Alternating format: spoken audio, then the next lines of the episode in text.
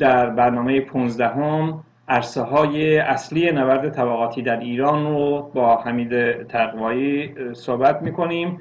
خوش اومدید حمید تقوایی به برنامه ویژگی های کمونیسم کارگری. حمید تقوایی اول از هر چیز بگید که اصلا نبرد طبقاتی چیه که تا بعدا وارد اون عرصه هاش بشیم؟ بفرمایید. ببینید نبرد طبقاتی کشمکشی است که بین اون طبقه مسلط بر حکومت در می‌گیره و اون طبقه ای که تحت استثمار اون طبقه حاکم هستن دنیای امروز این نبردی است بین طبقه سرمایدار و طبقه کارگر. و تمام جوامع دنیا امروز تقسیم شدن که اساسا به دو به گروه اصلی کارگر و سرمایدار و توده مردم در هر حال در مثلا مسائلشون مصائبشون و اعتراضاتی دارن مبارزاتی که دارن بر این محور صورت می‌گیره. بر محور این تقابل و تناقض بین کمپ کار و کمپ سرمایه. طبقاتی بودن جوامع امروز بکنم حتی خود صاحب نظران و متفکرین مثل طبقه حاکم سرمایه هم پذیرفتن که جامعه طبقاتیه. همه حالا اگر نگن کارگر سرمایدار از طبقه متوسط طبقه ضعیف طبقه قوی طبقه بالادست فرودست از این چیزها صحبت می‌کنن و از حقوق و شرایط اقتصادی گرفته تا وضعیت زندگی نحوه زندگی و حتی تقسیم بندی شهرها به محلات و غیره. شما این طبقاتی بودن جوامع رو امروز در هر جای دنیا می‌تونید ببینید اساس بحث ما کمونیست این هست که تحولات تاریخی و کل تحولات اجتماعی در نهایت تحولاتی طبقاتی که از این تناقض بین دو کمپ کار و سرمایه نشأت می‌گیره. به این معنا نبرد طبقاتی یا مبارزه طبقاتی سایه خودش رو بر همه تحولات میندازه و ریشه همه اونهاست. ولی چرا بعدا معتقدید که عرصه های نبرد طبقاتی اگه اینجوری رابطه بین کارگر و سرمایه داره خب یک کارگر داریم که تو کارخونه مبارزه می‌کنه یه سرمایدار داریم که استثمارش می‌کنه. مبارزه اونا می‌تونه چهره جامعه رو عوض کنه. شما نظرتون چیه؟ ببینید به نظر من نبرد طبقاتی یا مبارزه طبقاتی فقط به کارخونه محدود نیست. فقط به مبارزه کارگر مبارزه مستقیم کارگر علیه سرمایه‌دار همونجوری گفتم ریشه مسئله تناقض بین این دو دوست. ولی از فرهنگ مسلط بر جامعه بگیرید تا ساختمان دولت ارتش نیروهای سرکوبگر زندانها اخلاقیات حتی در جامعه مسائلی که به زندگی همه مردم نه فقط کارگر به مسائلی که به مسئله به زندگی همه مردم مربوط میشه همه اینها در نهایت ریشش همین تناقض بین کار سرمایه است. به عنوان نمونه بدید که این جامعه ایران هم خیلی مربوط میشه. نقشی که امروز مذهب داره. مذهب اومده در حکومت نشسته قدرت رو قبضه کرده قوانین اخلاقیات مناسبات جامعه همه رو اینها متکی بر اسلام و قوانین اسلامی و غیره دارد در به جامعه تحمیل کردن و می‌بینیم چه وضعیتی وجود اومده وضعیت زن وضعیت مردم که مسائل دیگه معتقدن وضعیت کسانی که اصلا قبول ندارن خدا رو بی خدا نتیستن. اینها همه دارن سرکوب میشن و مهمتر از اون بر اساس قوانین ارتجاعی 1400 سال قبل الان میشه گفت خونه مردم در شیشه کردن. فقط کارگر نه.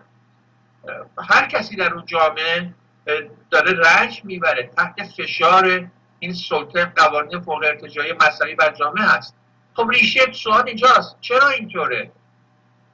چرا مذهب اینطوری رو اومده و حاکم شده در ایران؟ خیلی روشنه. این دیگه مذهب قرون وسطا نیست که مثلا فرض کنید فودال ها و اربابان صاحب زمین و اشراف خوشش هستن. این مسئله است که طبقه سرمایدار ناگزیر شده بهش دست ببره برای اینکه حکومتش رو در ایران ادامه بده. اساسا اینا در حراس از خطر چپ در انقلاب 57 به خمینی و اسلام نو خمینی متوسل شدن. و امروز هم می‌بینید آیت الله میلیاردری که الان در خود حکومت حتی نشستن و حکم روایی می‌کنن همشون جز کلان سرمایداران و میلیاردرهای اون جامعه هستن که و همینطور وابستگان و آقازاده ها و غیره که الان اقتصاد ایران کاملا در دست دارن.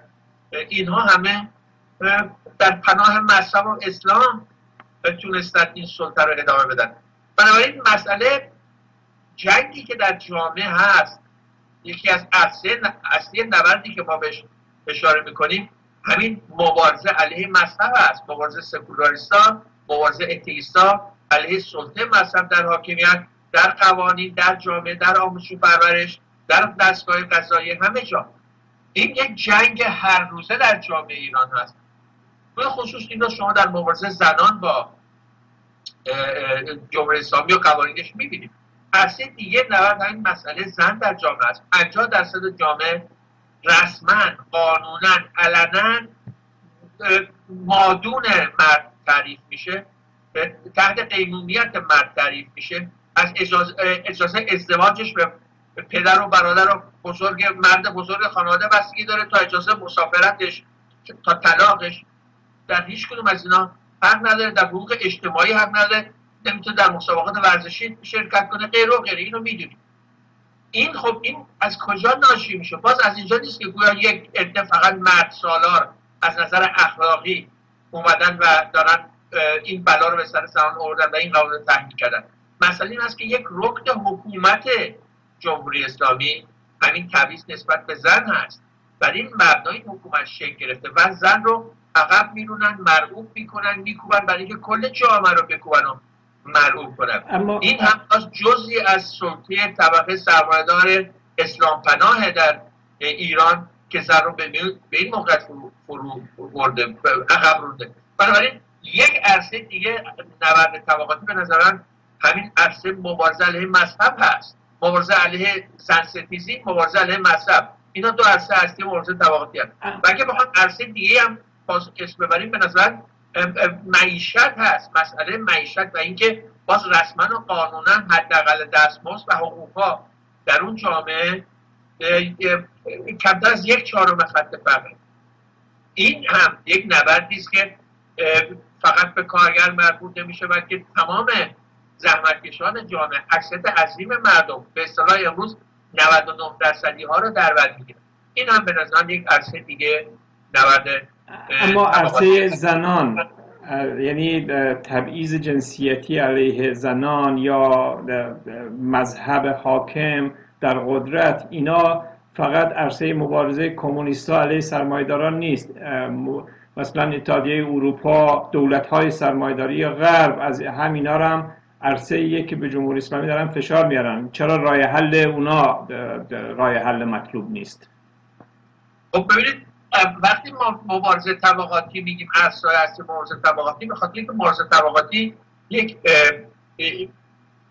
مسئله امر انتظاری نیست که فقط کارگر در برابر سرمایه داره. همونطور گفتم مسئله اینه که مسائل اجتماعی سیاسی حتی فرهنگی در جامعه که از سلطه سرمایه نشأت می‌گیره. ریش و پایش سرمایهداری هست. و اینکه بخشی از طبقات دیگه در خود ایران بخشی از مردم. امروز تو دنیا میگن همونطور گفتم اصلاح 99 درصدی ها. پس اصلاح درستی از یک اقلیت ناچیزی ثروت و قدرت جامعه رو حتی در غرب در دست داره. در ایران هم به طریق مولا.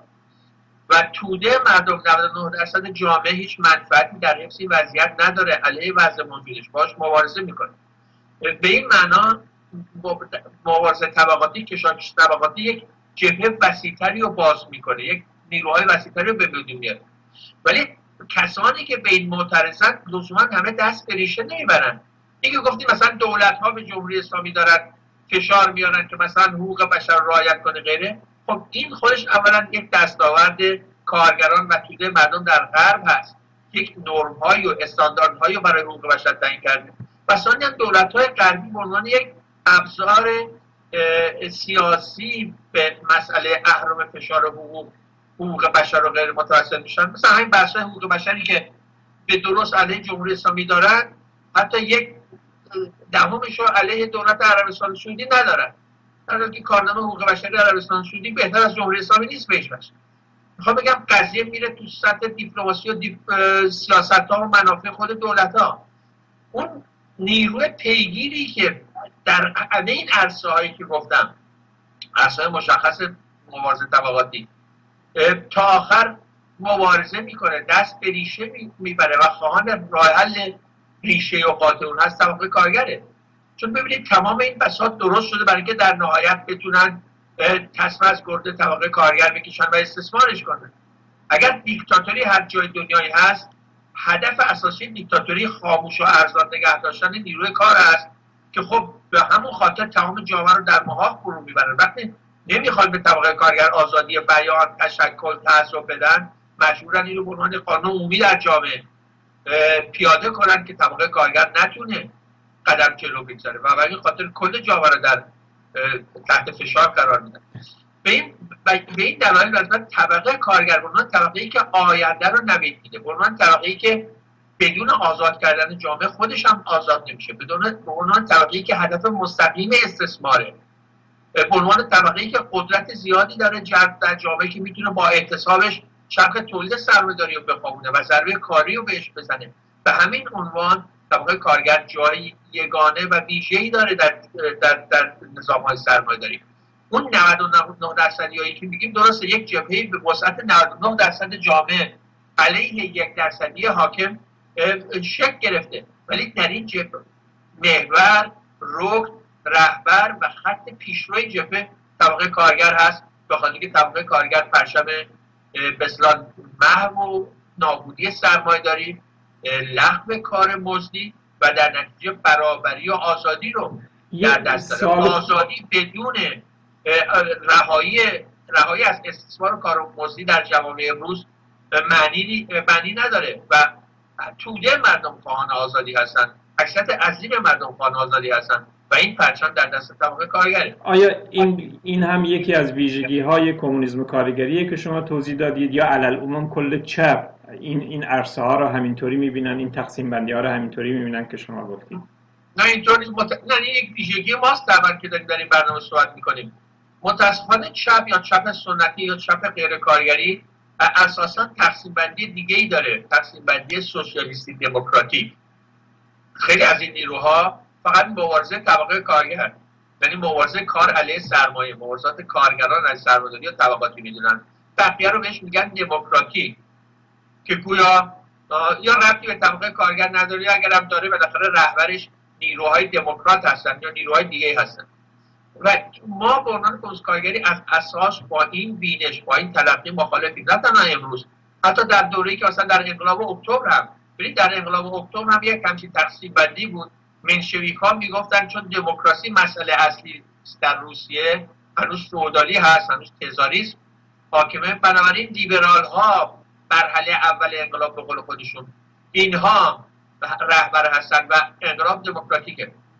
لنین می‌گفت درسته در روسیه دیکتاتوری داریم. بولشویکایی نمی‌گفتن درسته دیکتاتوری ریشاش هنوز فئودالی تزاریسم حاکمه.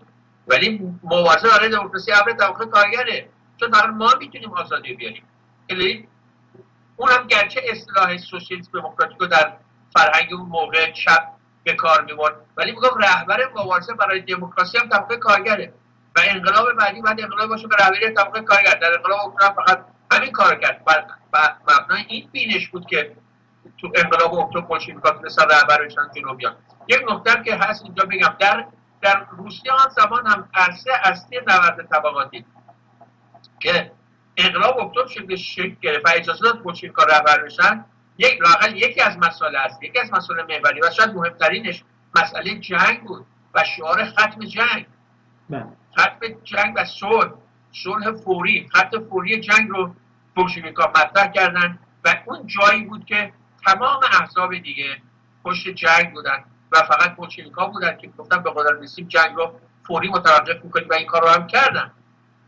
به این معنا اونجا هم اصل اصلی نبرد مسئله به نظر من مسئله صلح و ختم جنگ اول بود در روسیه آن زمان. در حال بحث من این بود که نیروهای چپ سنت نیروهای می‌تونم بگم مثل ها در انقلاب اکتبر این نیروها مسئله رو دموکراتیک سوسیالیستی می‌کنن و مسائل دموکراتیک رو مربوط نمی‌دونن به طبقه کارگر. این بحث در زمانی که بخصوص سرمایه‌داری و انجام مسلطه دیگه حتی پوشتر از دوره لنین هست. چون در اون دوره هنوز می‌تونستید بگید که تو جوامع فودالی یا تو جوامعی که هنوز بقایای نظام فودالی مسلط هست مثل روسیه آن زمان یا ایران قبل از اصلاحات ارزی بالاخره نیروهای دیگه هستن که یک نوع رفرم های بورژوایی می‌خوان می‌خوان مثلا نظام ارباب رعیتی از بین بره حکومت اشراف از بین بره سطحی از سواد آموزی بالا بره بهداشت بالا بره. اونجا معنی داره. اون موقع معنی داره که یکی بگه نیروهایی هم هستن که برای مسئله دموکراتیک میجنگن غیر از کمونیستان حالا کاری ندارم. در اینی که در همون دوره کمونیست ها هستن که رهبرم به ولی امروز دیگه حتی این هم صادق نیست. امروز دیگه جایی فئودالیسم نداریم. در 99 درصد کشورهای دنیا سرمایه‌داری در همه کشورهای دنیا راستش. سرمایه‌داری مسلطه و همه مسائل امروز ناشی از سرمایه است نه ناشی از فودال ها یا نظام های ما قبل سرمایه‌داری. به این معنا از نظر مثال اقتصاد سیاسی و شرایط عمومی دنیا هم امروز هر مسئله به طبق کارگر مربوط میشه. مثلا هر مسئله که اسمشو صحبا می‌ذاریم دموکراتیک مسئله است.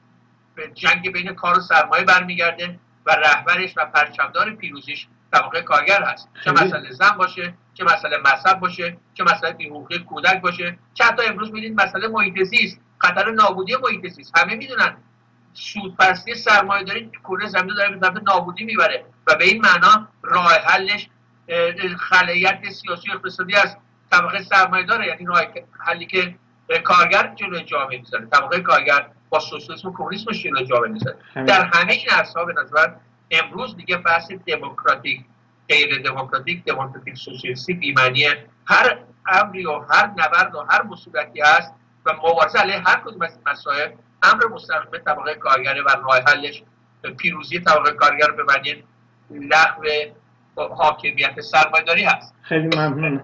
حمید تقوی مرسی که در این برنامه شرکت کردید. منم تشکر.